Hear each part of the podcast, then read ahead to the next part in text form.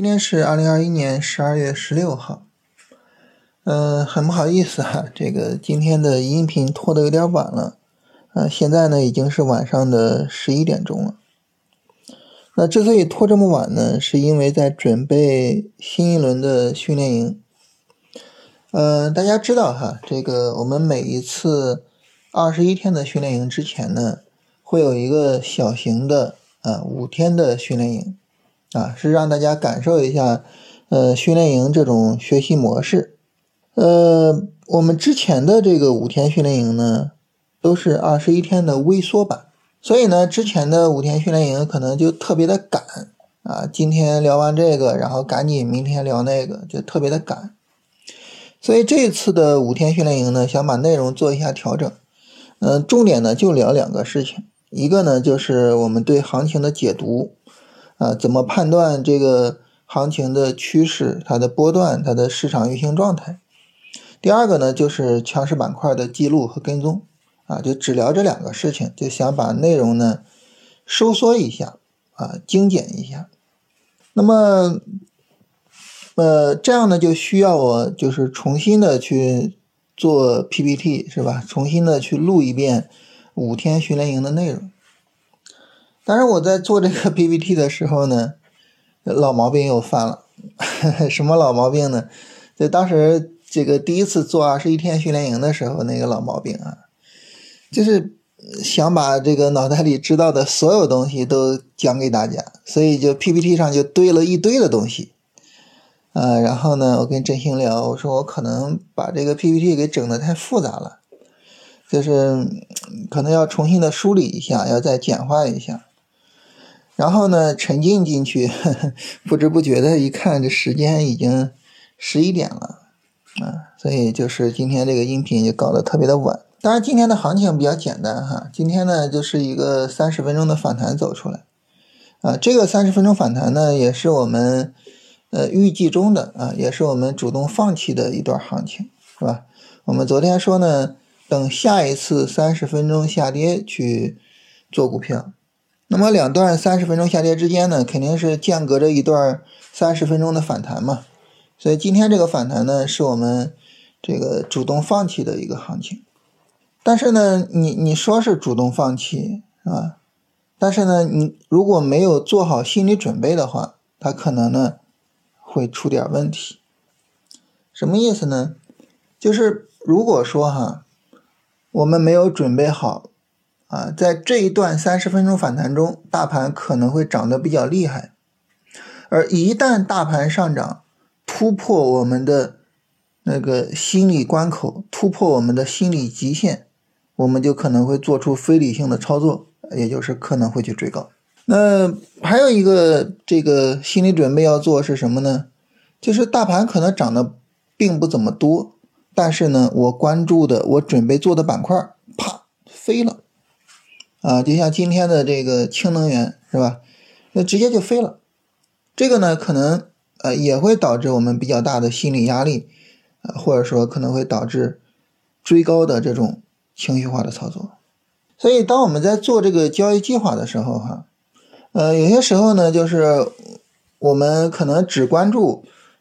我下一步要干什么。但是呢我觉得在做交易计划的时候呢也需要去注明一个事情，在这一步我不干什么，以及呢我不做这个事情它会对我带来什么样的负面影响我对这个负面影响有没有心理准备。你像我们昨天做交易计划，我们交易计划呢说我们要等下一次30分钟下跌去买股票，最早呢要到后天也就是周五。当然这个时候呢我们的交易计划里面没有什么部分呢，没有我周四也就是今天不买股票这个部分，也没有什么呢，也没有我今天不买股票但市场有可能会飞，我要去承担这个风险这个部分。你没有这个部分呢你的心理准备就不够心理准备不够呢，在市场走出来超出我们预期行情的时候，可能就很容易情绪化。你包括什么呢？包括我们持仓的时候也是，是吧。持仓的时候呢我们往往的计划这一段拉升力度还比较强，我继续持有，等下一段拉升去出。那么我们所有的计划呢，都是我要去做什么，就是下一段拉升我去出，但是我们没有去考虑什么呢？两段拉升中间会有一个下跌，这个下跌我是不出的，但是这个下跌它有没有可能一跌跌得很厉害呢？有没有可能在调的时候超出我的心理极限，以至于我做出来杀跌的非理性操作呢？所以呢，我觉得就是很重要的一点，我们在做交易计划的时候，我们不仅仅要做一个我什么情况下什么时候要去做什么的交易计划，我也要去做一个我在什么时候什么情况下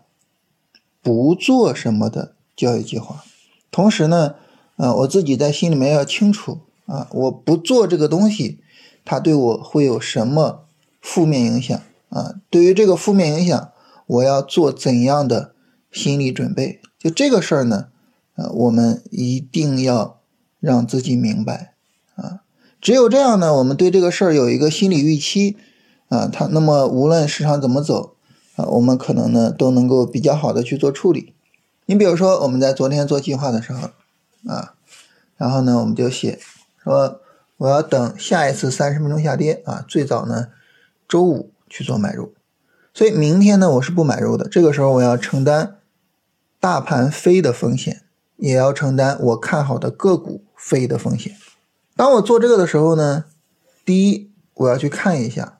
我看好的所有的个股我能不能承担他们飞的风险，有没有说比如说哪个板块哪一个股票它飞了我是不能接受的，这个板块这个股票我是必须要做的，有没有？有的话我要摘出来，这个我可能我就不等大盘了，我就直接做了，这是第一个。第二个呢，除了这些板块和股票我直接做的，其他的啊，无论是大盘也好，无论是其他板块也好，个股也好，飞了就飞了，跟我没关系。你做好这种心理准备，做好这种操作处理啊，那么这个时候呢你才能够更好的去做理性化的操作。所以今天呢就跟大家强调一下，就是我们在做交易计划的时候啊，不仅仅要注意啊我要去写清楚我要干什么，也要注意我要写清楚我不干什么。